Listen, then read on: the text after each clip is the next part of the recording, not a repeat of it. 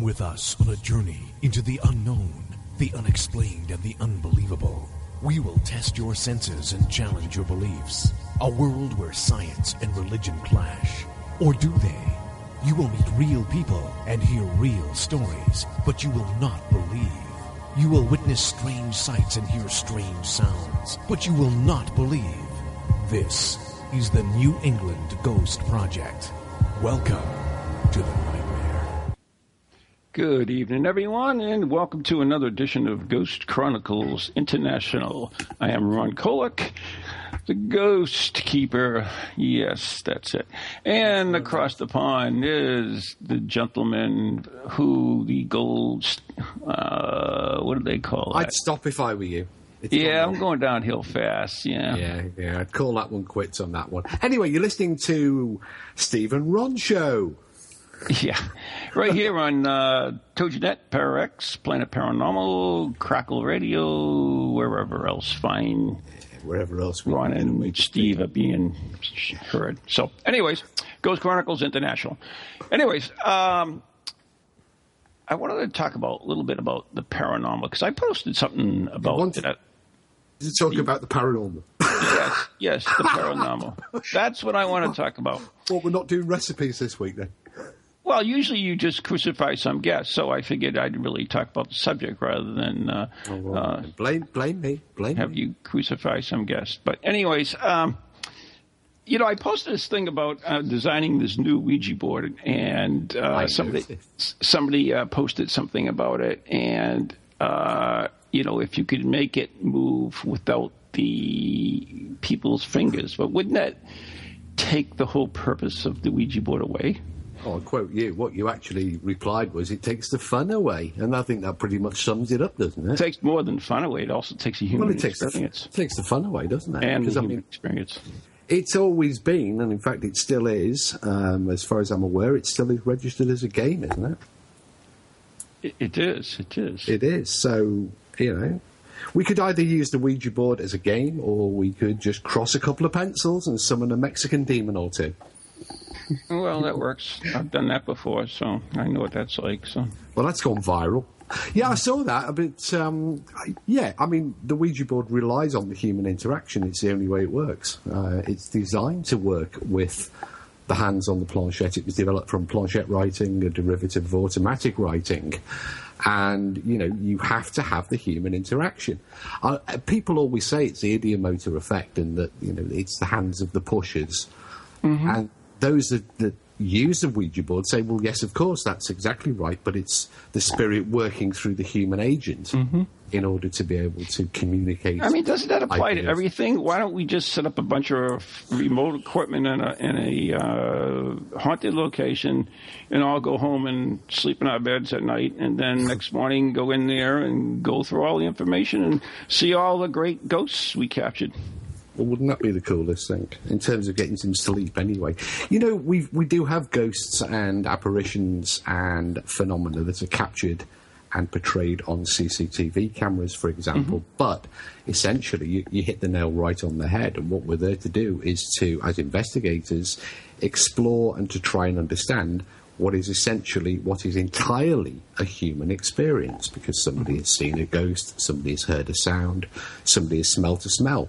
And our job is to go in and to um, try and understand the nature of their experience. So, yeah, it's interesting if people capture stuff moving on C C T V, but you don't have that human element there. So it, it applies to a lot of equipment. We set up geopods, R E M pods, beam pods, all manner of pods these days, yeah. um, in the hope that they will demonstrate something, you know, usually in the form of some weird flashing light that means pretty well nothing.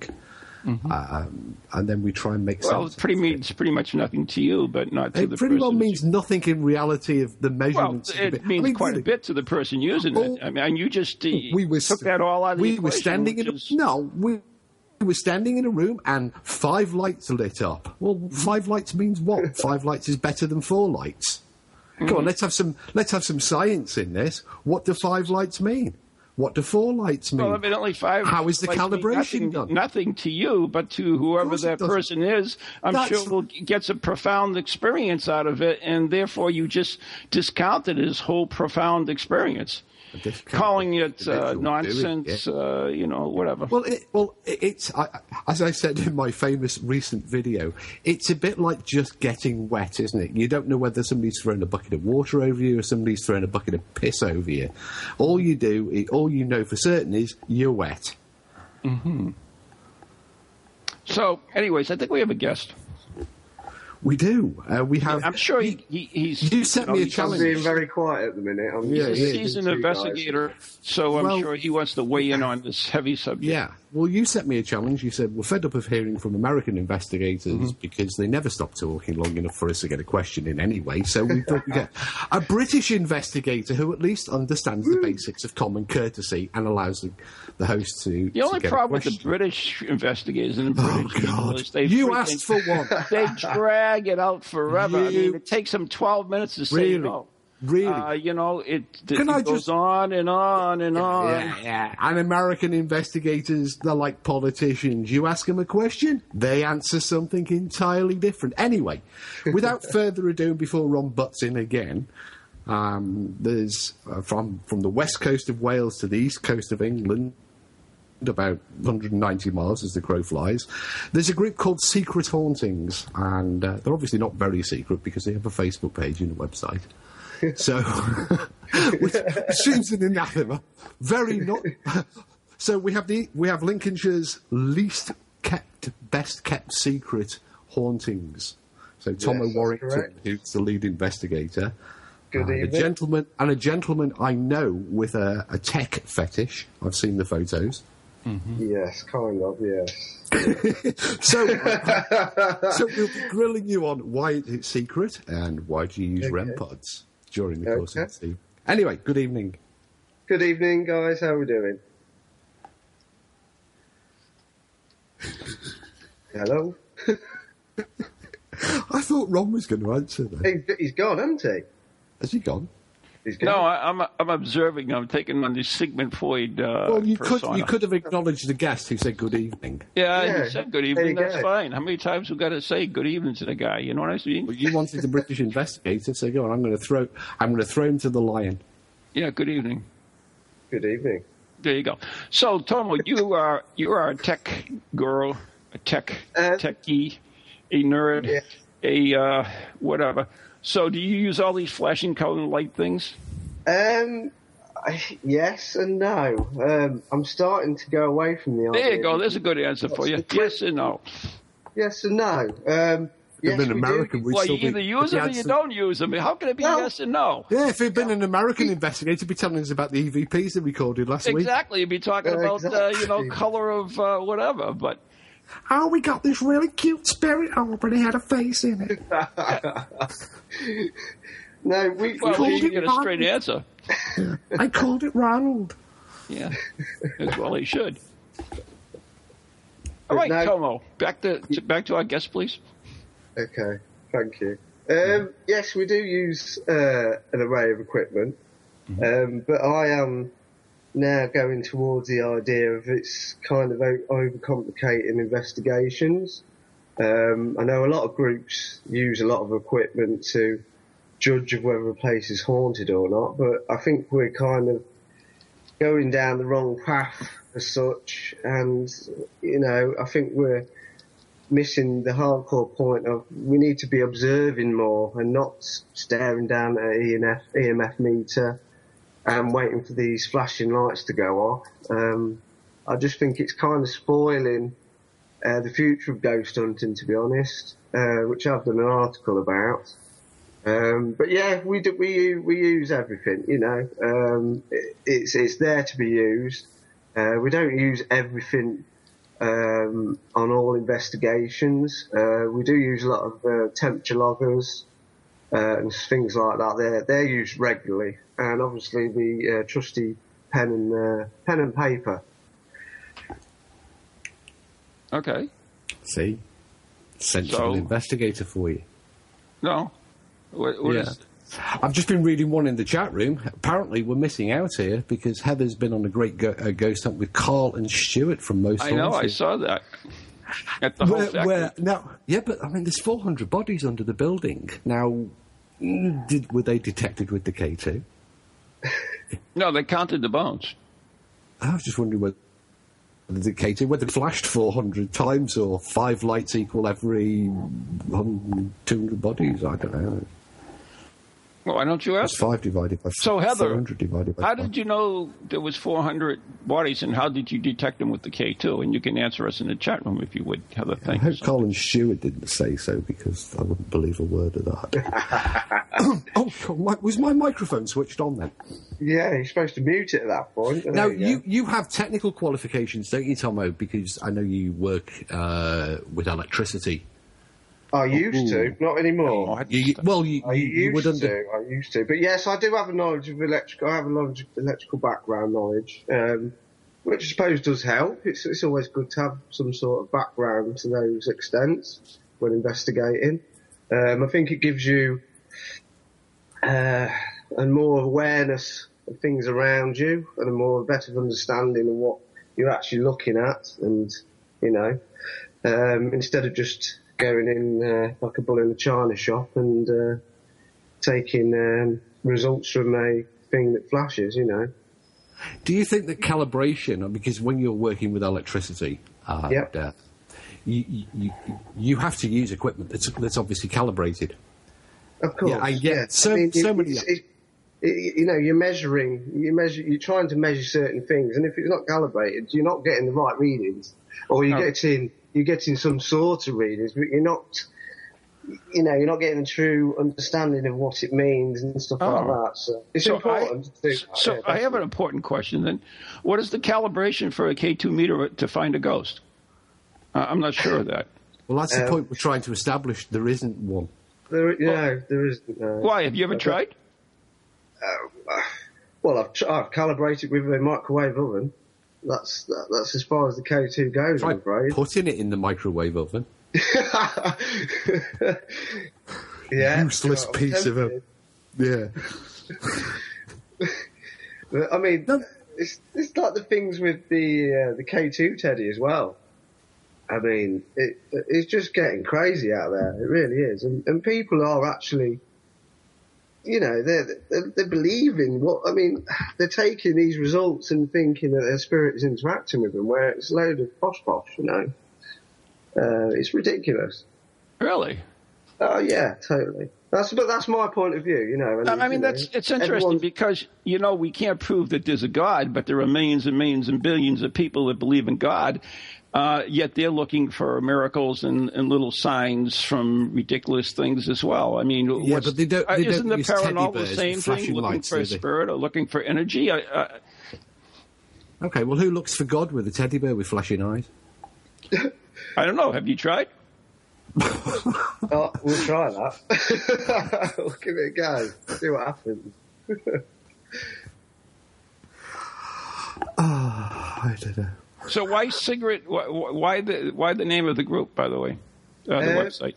Well, Secret Hauntings. I mean, we was original originally part of another group, um, and I think we was interviewed with you guys uh, about two years ago. I think it was. Uh, we was part of Bomber County Paranormal, um, and we was getting fed up. Basically, um, we didn't like how the investigations were led. Um, it was. Basically a money-making events team. Uh, they weren't really interested in discovering the truth or, you know, disc- discovering new things. They were all about the dollar and the pound.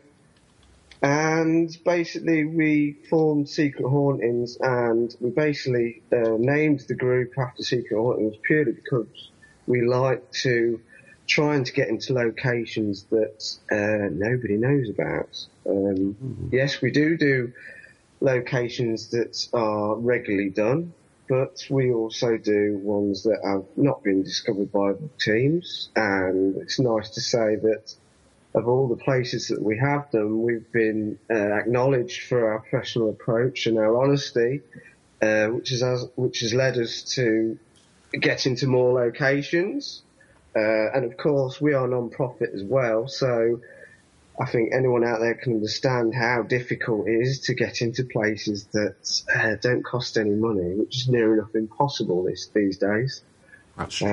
Um, so there you go. Uh, yeah, That's we're all, all about the... Go on, sorry, Steve. I was going to say, you live in a part of the country that I know well and I have a great fondness for, and you're surrounded by military airfields. Uh, yeah, you know, it's called Bo- Lincolnshire. It was the home of both the Royal Air Force and the American eighth Air Force, although they were slightly further south. But um, do you do you do any military uh, bases? Do you do any military ghosts?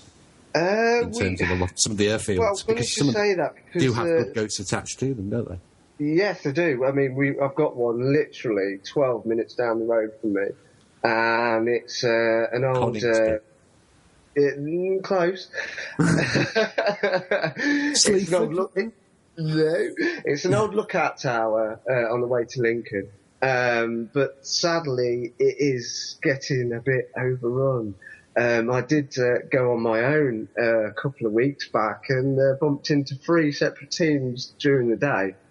So, I mean, even these locations are getting kind of overrun.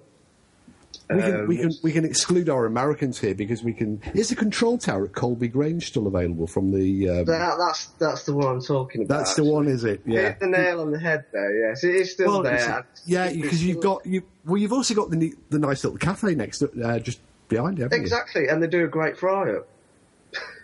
Well... You know, and of course, you can't the... fault a day investigation there and having a fire in the morning. That's it. And you've got the missile silos on the far side, if they're still accessible. They are still accessible as well, yeah. yes. Yes. yes. See? So, See? yes. And, of course, yeah. well, interestingly, you're, uh, right right close to you is R A F Barkston Heath, um, where there was some very famous recordings made. I, I think it was in the squash courts. Um, right, yeah, I think you're uh, referring to the radio calls, is that right? That's right, that's right. Yeah. Uh, and the, the uh, which which are, if anybody um, wants to listen to them, if they Google R A F Barkston, B A R K S T O N, Heath, H E A T H. H E A, that's correct, yeah. Um, there's some recordings that were made, I think, in the seventies or eighties, um, with a direct voice medium, um talking to an airman who was uh, supposedly killed on the site, mm. which makes them... No, they don't have any missiles in them, Nathan. Um, they were American ones that they were taken away. Um, but, yeah, you know, airfield ghosts, because it's one of the few parts of the United Kingdom where we were constantly at war for five years. There were young men flying out, British and American, every night, um... and not returning. And there are some interesting stories, particularly around, I think, associated with R A F Scampton, uh, with uh, bombers that return, ghost bombers that return, and are still being sighted up until quite recent times. There's a story attached to Scampton, um, I think it's Scampton, with the, the Lancaster that we, that's been seen to return. Yeah. I think that's kind of an anniversary haunting as well, if I'm led to believe that one, Scampton. I think that it's associated with some sort of date. Um, but, yeah, we, I mean, we don't... If we if we can get into them, and, you know, it's uh, it's a bonus for us. But, um, I mean, we've, we've found recently that we've got a couple uh, in Lincoln at the minute, and we recently did a charity event at a very historic location um, called the Stonebone Guildhall. Mm-hmm. Uh-huh. Um, which was absolutely fantastic. Uh, I mean, we was the first team to get in there. Uh, it's only just been recently opened up to the public as well. Uh, it's got some relics in and stuff like that. It's fantastic. Um, but, I mean, places like that, we've been approached by the people to do them as well, um, which is very nice. We're obviously uh, getting noted for our uh, softer and friendly approach to... to people like that, um, which I think's getting missed out now. I think too many groups nowadays, they they just they just want to get in, get out, and that's it. Um, unfortunately, so there you go. You, you missed one there, I think, isn't it? Get in, get out, get the money. Very true. Yes. Yeah. Unfortunately. Yeah, that's true. Yeah. So, how, tell us a little bit more, more about the team itself. How many's in it? Um, what sort of uh, mix is the team? Uh, yeah, I mean, originally it was just four of us. um, uh, myself and Paul and Steve and Rachel were part of the other Bomber County group, and we was actually on the way to a, a private investigation with the other team. Um, and some of them, uh, well, most of them didn't turn up, so we basically left the four of us, and we had a long discussion. Said, you know, are you guys really happy being with this team? And I was like, well, we don't really like what they're doing, uh, because this, you know, they're charging the earth for these tickets, and it's not really what we want to do, you know. Um, so we decided to create Secret Hauntings, and then basically kind of handpicked um people who would want, want to join. Uh, we was very careful in picking who we wanted to be in the team as well. Um, really careful. We did a lot of uh, face-to-face meetings, phone calls with these people. And, you know, I, I think you have to be really careful who you get in your team. I think that's very important. Um, you need level-headed people and not people that are going to be the Yvette Fielding and, you know, people like that. Um, so yeah, it stemmed from don't that. Be mean, don't be mean to Ivy. She's lovely. Oh well, yeah, she's she's. I've, I've not met her yet, but I think I will do this year, because uh, I think we've we've just been asked to do a um, a series of events for, from a, um, a Skegness museum that the Most Haunted are going to be at next weekend, I think, uh, which is the Village. Um, so I'll possibly meet them then. Um, yeah, no, I'm sure she's lovely. I just, uh, I just don't agree with what they're trying to achieve as such. They're doing a T V show. That's what they're doing, is a T V show. Yeah, this is the thing. People taking it too literally, I think. Um, well, I mean, you are. Well, okay, yeah, fair point. You know, it, it's just making it difficult for everyone else, kind of thing, you know. Do you know what I do find interesting, uh, particularly is Most Haunted returns back to our television screens here in the U K next week, I think it is. Um, yeah. And Most Haunted have, have got this Most Haunted Experience uh, investigation roadshow where they're, they're actually giving people the opportunity to investigate with members of the team. It's interesting, though, when you go onto Facebook or uh, some of the events I've attended, the group usually start with, and in fact they... Uh, only a week or so ago, a medium started with exactly the same opening line. I'm sure you've all seen Most Haunted, but I'm completely different. I do it properly. And then when you trawl back through the various websites, you'll see that they were all, most of them were inspired to take up ghost hunting by, by television programmes, including Most Haunted. Mm-hmm. And yet now it's become almost fashionable to knock it and to put clear blue water distance yourself from from any association with the show, and yet it is, as you say, Ron, it's purely a television show. And, and all these people that are interested in the ghosts wouldn't even be interested if it wasn't for some of these uh, T V shows. And, and a lot of people with these locations, great locations, wouldn't share them with anybody if it wasn't for the T V shows. So they do have their purpose. And you're dead right. You're absolutely dead right. It's it's it's inspired a lot of people to take up the cudgel and go out ghost hunting, which, as Tom rightly says, can be a double-edged sword. But it's become, I, I find it a little disingenuous um, of people just to knock the show. Uh, almost, you know, it's become a whipping post to say, oh, we're now grown-up investigators and we know better and we can now knock Most Haunted. Mm-hmm. Um, sorry, Tom, I know you were knocking Most Haunted. I, I knock it periodically. But, uh, because I am a grown-up investigator.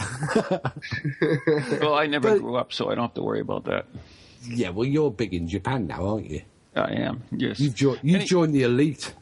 But, you know, Tom, Tomo, you said something uh, a little earlier that I wanted to jump on, but I, I bit my tongue. And that was the anniversary haunting. And that's always perplexed me because... if you talk to, like, mediums and you talk to other people in the paranormal, paranormal investigators, they say there's no time on the other side. And yet, and plus, we have a calendar that changes constantly, and yet we have these anniversary hauntings. How do you answer that? Well, maybe it's the it's the human aspect of that then, um, the human interaction of seeing this apparition or whatever, you know. To us, it's an anniversary, but it's, you know, I don't know. It's uh, it's a hard one to uh, explain that. Um, But we can't snot the fact that there is a lot of documented cases that have been uh, anniversary hauntings as such. So it's, it's you know it's a, it's a it's a like I say yes it's a strange one to like I say uh, calendar changes. So why if, should if we it believe be in anniversary? Day, you know? If we believe in anniversary hauntings, then we would we must. believe that spirits, if they are spirits or whatever this haunting is, is mm. somehow cognizant of our current time period. Maybe. Yeah, well, maybe. We, well, we, I don't see why that's such a difficult concept. After all, we, we um, weekly accept that the ghosts are cognizant of our every, every radio broadcast and can manipulate them in order to talk to us. So why can't they look at our wristwatches and calendars and figure out that the date's changed? Yeah, maybe, maybe they can. I don't know. That's yeah. the thing. It's, it's. If it's, they can talk a... through a broken radio, they can look at a calendar. Mm-hmm. And then if you, you go with the theory that there are residual hauntings, uh, can residual hauntings occur on anniversaries, even though there is a change in uh, the, the the calendar for per se? Well, in actual fact, you know, the, this idea of of um, anniversary ghosts, there isn't a, a huge amount to it when people have looked at them. For example, Anne Boleyn, who regularly haunts Blickling Hall further across ah, on the East Coast in, in Norfolk, uh, has she she is said to appear on the anniversary of her death, which was a week or so ago, and people go there to Blickling Hall in order to to see if she turns mm-hmm. up, and of course she never does. Um, it's like a At Gorley Rectory on the July the twenty eighth, lots of people all make up, make make tracks to Essex and to go uh, to the village of Borley in the hope of seeing the nun on the twenty eighth of July, and they're endlessly disappointed because she invariably doesn't show up. But what is interesting is this idea of, as you say, residual, because if I'm going to really throw one out here, um, if we uh, assume for a moment that.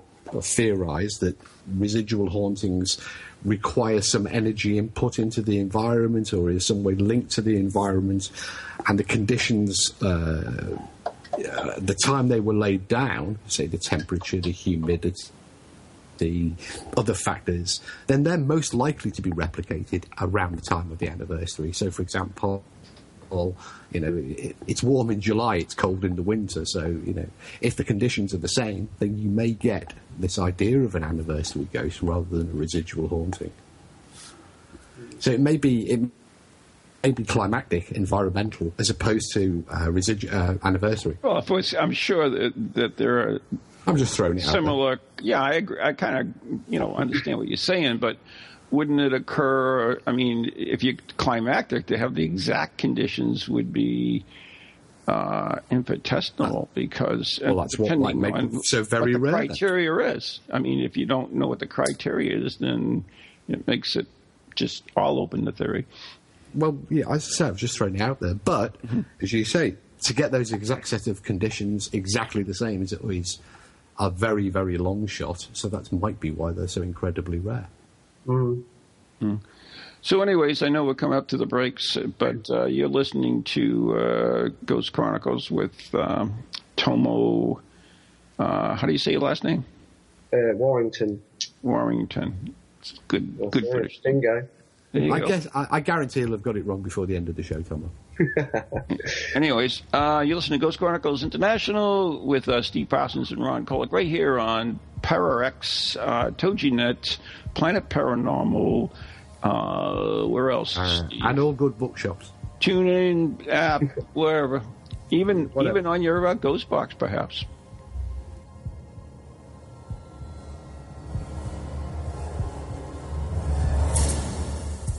Monday mornings just got scarier. Tune in every Monday at eleven a.m. for another episode of Ghost Chronicles Morning Edition with New England's own Van Helsing, Ron Kolak, and his inquisitive travel companion, Lou Blassie, the Professor.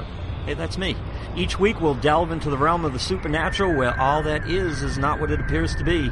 With remarkable guests, spirited conversation, and the occasional voice of the deceased, we'll bring you a whole new meaning to the term dead air. Ghost Chronicles, Mondays at eleven on Ego Radio eleven ten. Welcome to TogiNet, radio with a cutting edge. Feel the need to do some soul searching or make some changes in your life to create a more positive future? Then Circles of Wisdom is just the place for you. Circles of Wisdom is a metaphysical bookstore and more, located on Route twenty-eight in downtown Andover, Massachusetts. We carry a large selection of books and music, crystals and gemstones, jewelry and gifts, sage, aromatherapy, and so much more, all in a relaxing and welcoming atmosphere. We offer classes on a variety of topics like yoga, Reiki, psychic development, alternative healing, and personal transformation. For guidance on this journey we call life, get a reading from one of our many readers at Circles of Wisdom, ninety Main Street in downtown Andover, right next to Bertucci's. Call us at nine seven eight, four seven four, eight zero one zero or check us out on the web at w w w dot circles of wisdom dot com. Lots to see and do in a feel-good place, an oasis in this hectic world.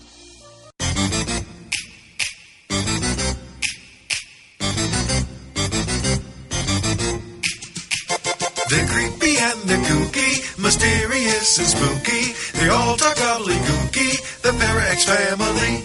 The shows are paranormal, not stuffy but informal. The topics are abnormal, the Para-X family.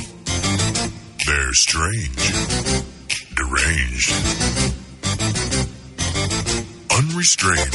So grab your favorite brew, it's time to rendezvous as we give awards to the Para-X family. Greetings and felicitations. I am Ron Kolak, New England's own Van Helsing.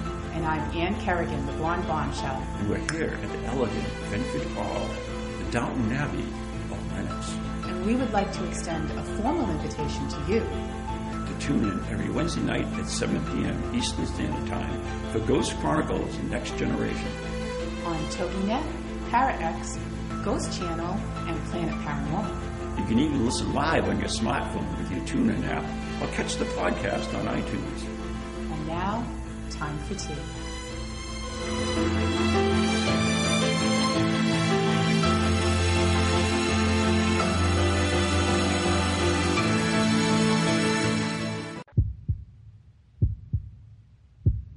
And felicitations back, and welcome to part two of Ghost Chronicles. Felicitations. Now, I, Ron, I know every week I listen to that trailer, and it's a very good trailer, your Downton Abbey trailer. Um, but I don't know anybody in the U K, anybody who's British, who actually says felicitations. Really?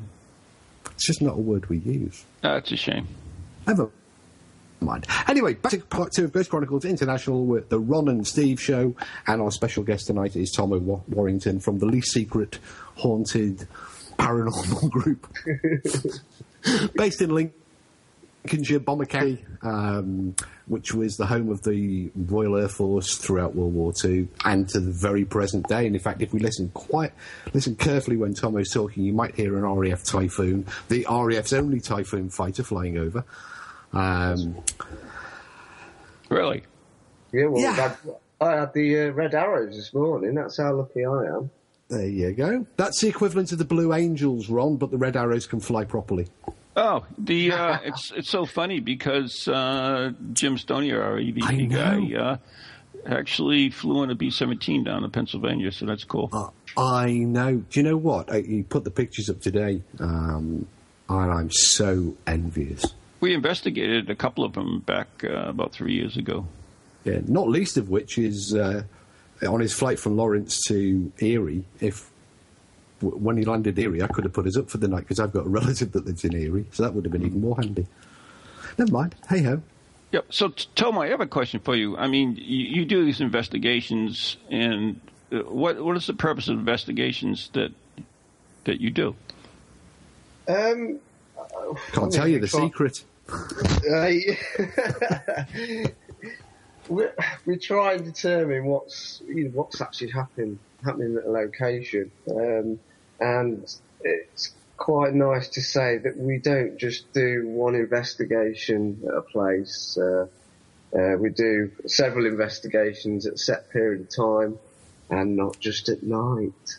We do daytime investigations. Mm-hmm. Which, uh, no. which, which are very rare. Why do people you not... wild child. I know. When, I, when, pe when people say, you know, why do you You'll do be that having for? investigators... You'll be having investigators throwing all their equipment away in a minute. I know. Well, you all know, these night vision cameras, torches, what are you going to do with them? Can't go out in the day. It, well, of course, that's, you know, that's it.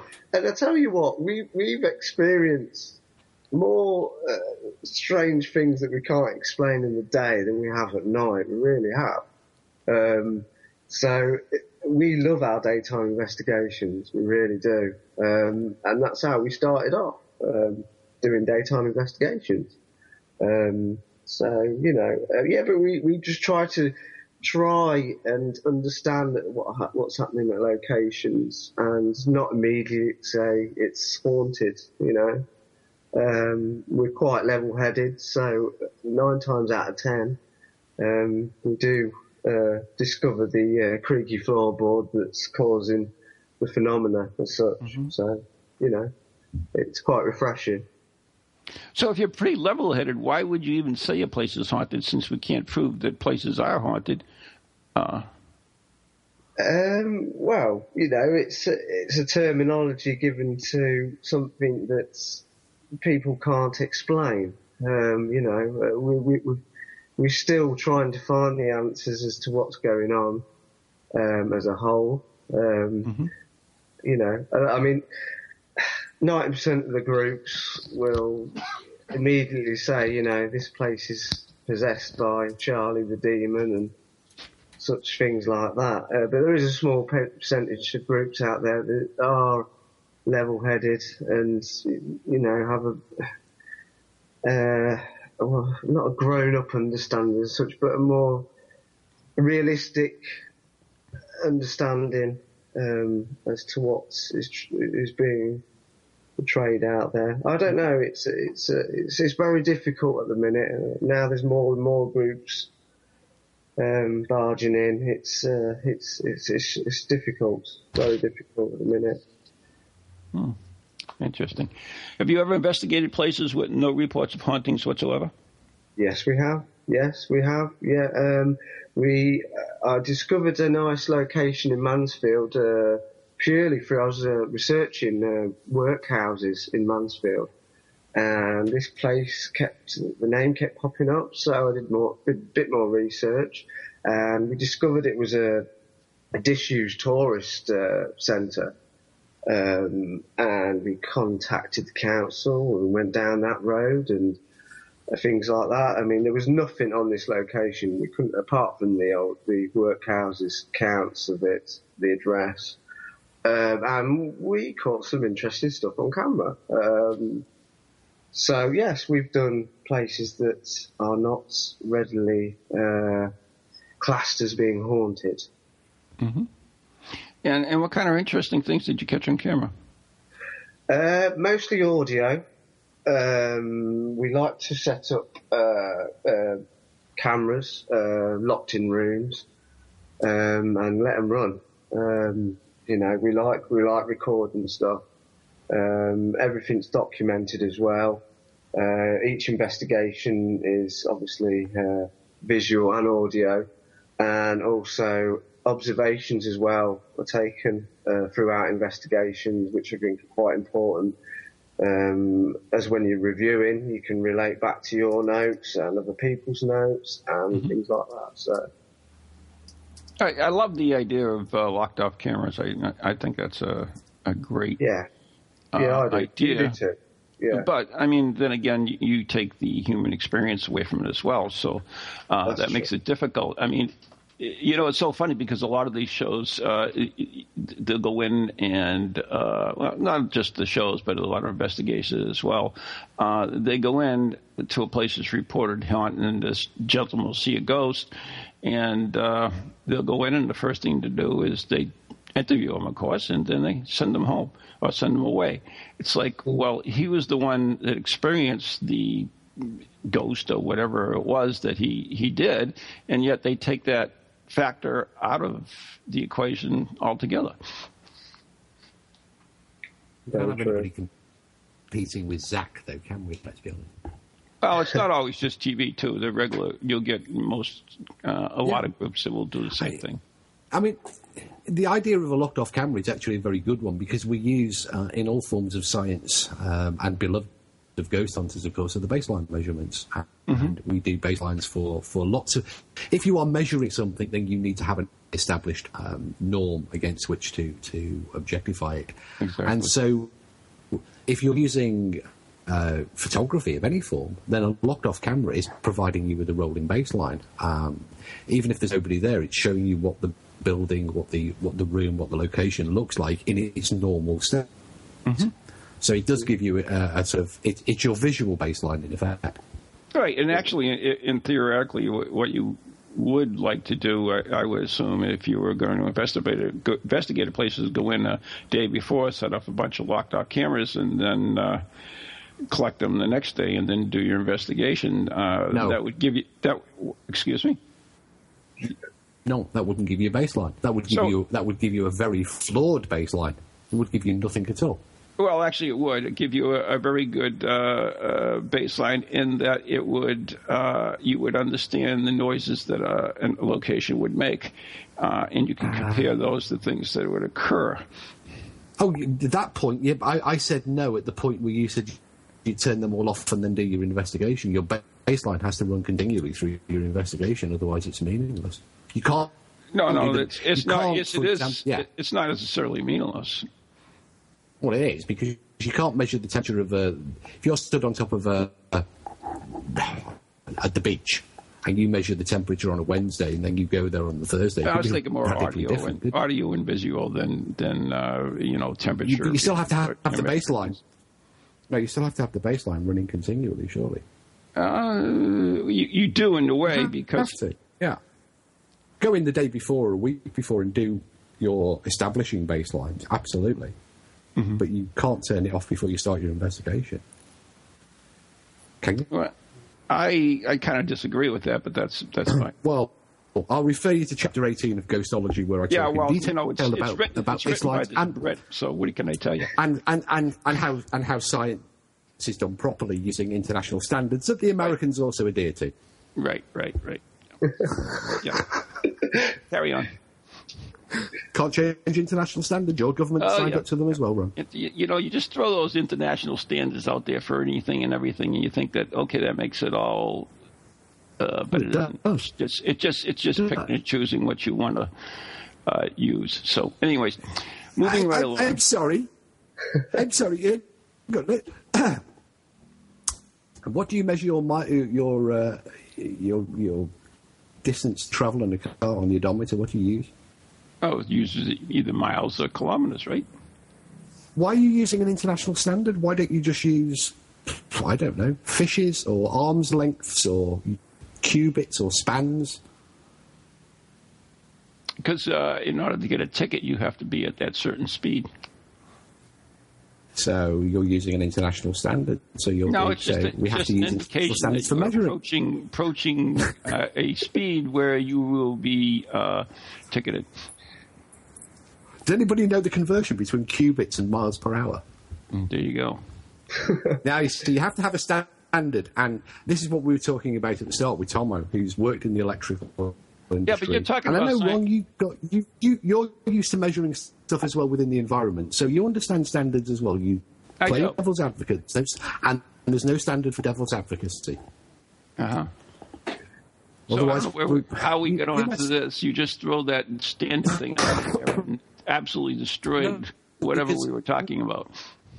No, because yeah. what, we, what Tomo and I have both been talking about throughout the entire show is the need to, if you're going to measure something, uh, from baselines through to electromagnetic fields, um, you have to be measuring to a standard, to a calibrated standard. It's what we started the show with.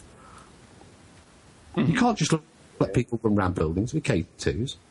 But they'll find four hundred bodies on, well, they'll find four hundred bodies under the... before you know what's happened. Well, four hundred cell phones going off, yeah, but there you go. Anyway, back to Tomo. uh, so anyways, uh, Tomo, it, it, you've been doing this for quite a while, and, and what what is the most profound, profound piece of evidence that you've collected? Whoa. um, what do you call it, evidence. Um, I, I, I still don't know what it is to this day, um, but I um, had a locked-off camera running for about eight hours in a room. Um, I had the key to the room. Nobody else could gain access to it. And nothing happened for about five hours. Um, but then all of a sudden, um, I, well, it, it's it's clear as day, and it is on our website as well if you want to have a listen to it. Oh, what um, is your website, Tom? I'm sorry. Oh, it's uh, if you put Secret Hauntings in on Google, it'll hit the top answer. Um, okay, thank you. But it's w w w dot secret hauntings dot co dot u k. Secret. um, but yeah, we we caught uh, a lady, what sounded like a lady humming a nursery rhyme, and this went on for about four or five seconds. Um, so it was it was very interesting, and um, we had no explanation for it whatsoever. Um, we couldn't we couldn't define what would happen there, you know. Um, But who's to say it was a spirit, you know? It could have been uh, a number of yes, things. Yes, it could have been uh, Richard Felix Stone tape theory. It, it could have been, yeah. It could have been. Now, that's that's interesting. Now, so when you do get a piece of evidence, uh, yeah. w- what do you what do you do with it besides posting on your website? Um, I mean, we've, we've put very little on our website, um, so we kind of retain a lot uh, for personal use and, uh, you know... It, We're not all about publicising the things we find. Mm-hmm. Um, we try and we try and study the findings and uh, have conversations about it and things like that. So it's um, you know we're not we're not putting it out there for people, but um, you know it, it's more of a not a personal game, but uh, per, for us to understand more what's happening. Um, so, Steve. Yeah, sorry, I was, um, I was, no, no, no, no, I was also dealing with the chat room. Um, oh, I'm sorry. And, and and answering Nathan's question, why does it matter whether the baseline is taken, um, which uh-huh. was building on what we were saying before. And I was saying that we have to do the baseline uh, um, during the investigation. It gives, us, it gives us a scale against which all of the data can be referenced. Mm. Or, it, The interesting thing, I mean, I, I, Tomo talked about, uh, you know, not posting stuff on it. And so, I mean, it brings us back to the question is why we do this. Again, are, are we trying to understand what's going on? And are we trying to do it on a personal level? Are we trying to do this on some uh, academic level, some uh, greater level than than uh, personal level? And, and what what is your thoughts, Steve? I just want to say a ghost. Yeah. Mm-hmm. Yeah. No. So, no, I so mean, in reality, we are doing this investigating for our own personal. Uh, I, I, for us, it yeah. is personal, uh, but I mean, for ninety percent of teams out there, I think it's for like a, an imaginary stature. You know, they, they want to tr- try and climb this imaginary hierarchy of investigating.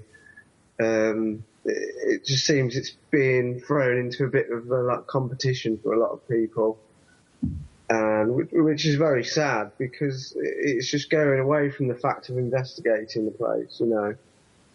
And everyone's trying to outdo each other at the minute. It's uh, very frustrating. Um, mm-hmm. it's, it's very hard for genuine teams out there that want to find a proper understanding of what's going on when they've got all this chaos happening, and it's it's very difficult. I think there is a difference, uh, certainly, um, between... I noticed this particularly with uh, talking to some American investigators. They seem to be... Uh, American investigators seem to be very altruistic. They're putting something back into their local community, that they're giving something back. Uh, it's very much in the forefront of what they, they say. Uh, They're helping people to understand their hauntings and the situations that they're in. Um, now, I have said many times there isn't an actual bone in my body. Um, I knew people. I started because the subject fascinated me and I wanted to see it for myself. The the, the interest develops and you want to take that to the next level and realise that it an experience that needs to be, that warrants study. People have seen ghosts for thousands of years. And like all of the other human uh, faculties, we need to understand why people see ghosts. But Tomo hit the nail right on the head, because what it's becoming now, with every group having their YouTube channel and every group trying to outdo each other, there, it's become a sort of ego war, that our evidence is better than yours, that our equipment is better than yours, that our team jackets are better than yours.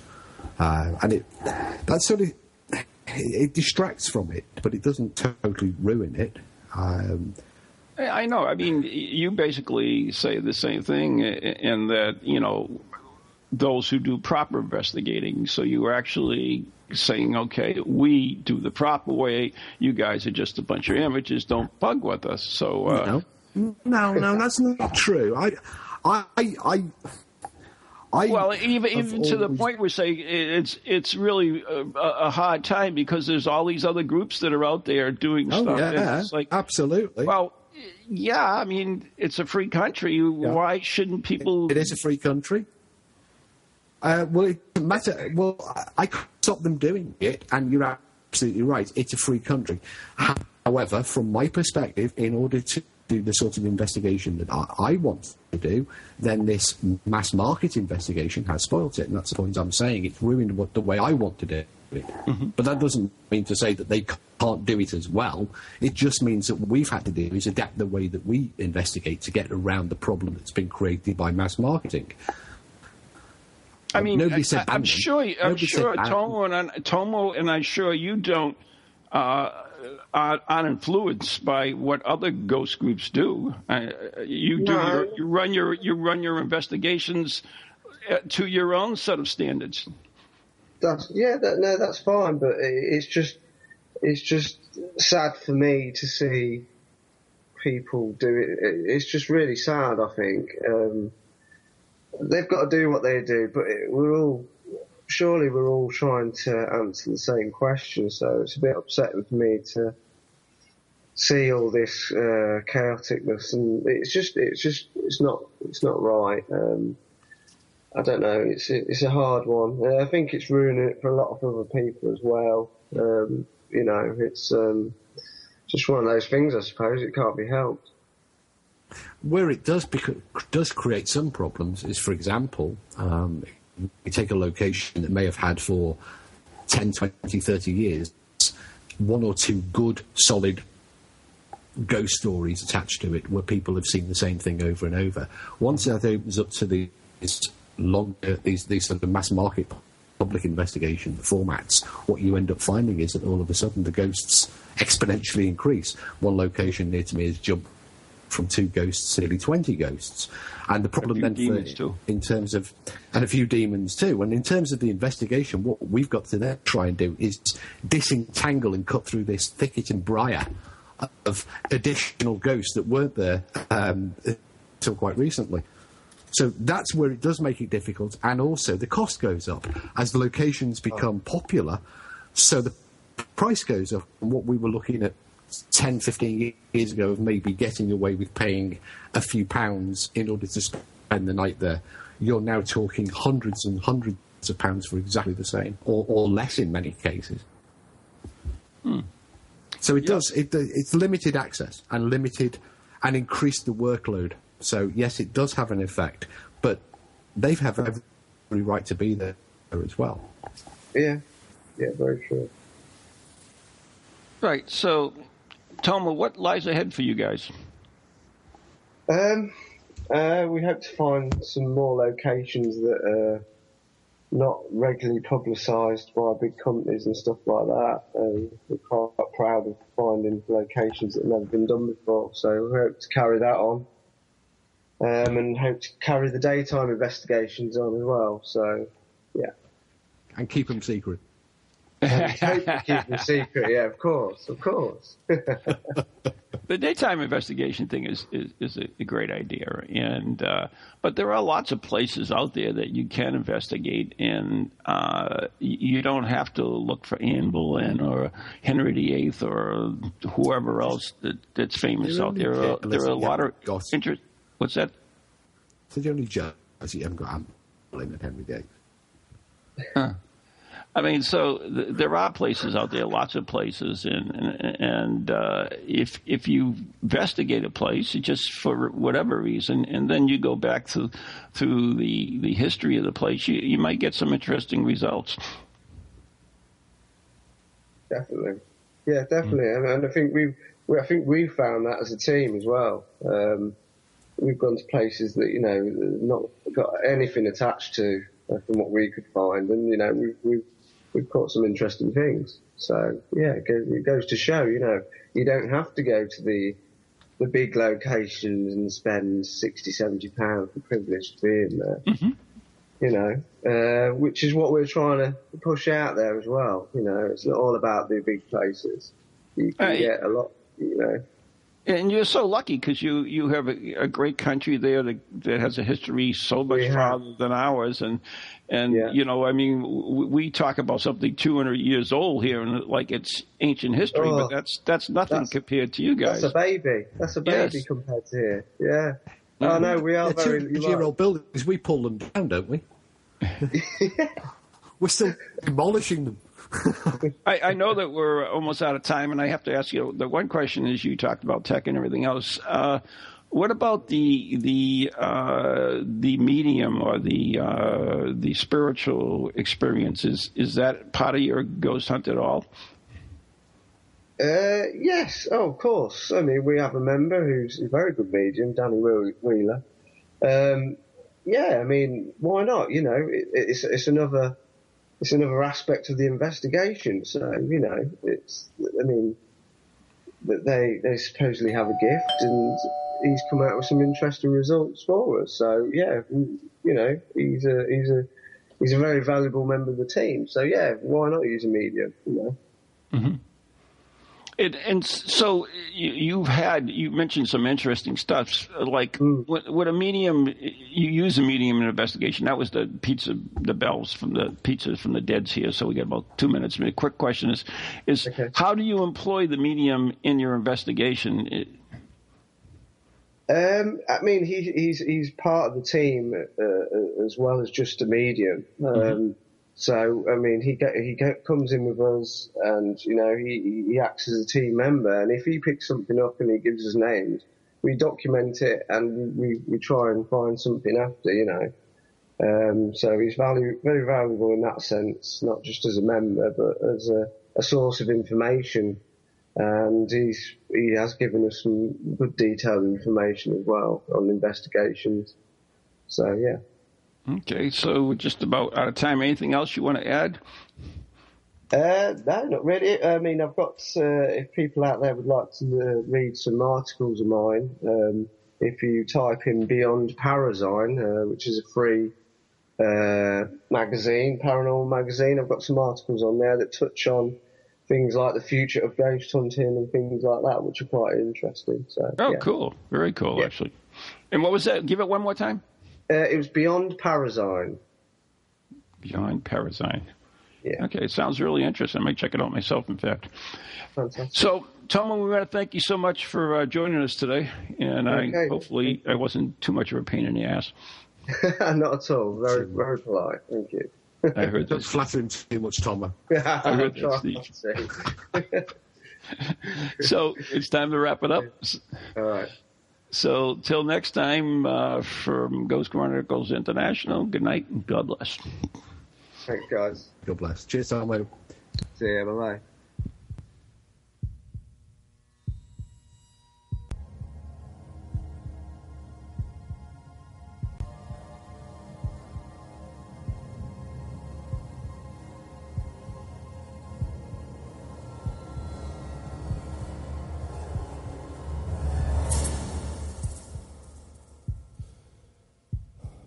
From ghoulies to ghosties, long-leggedy beasties, and things that go bump in the night.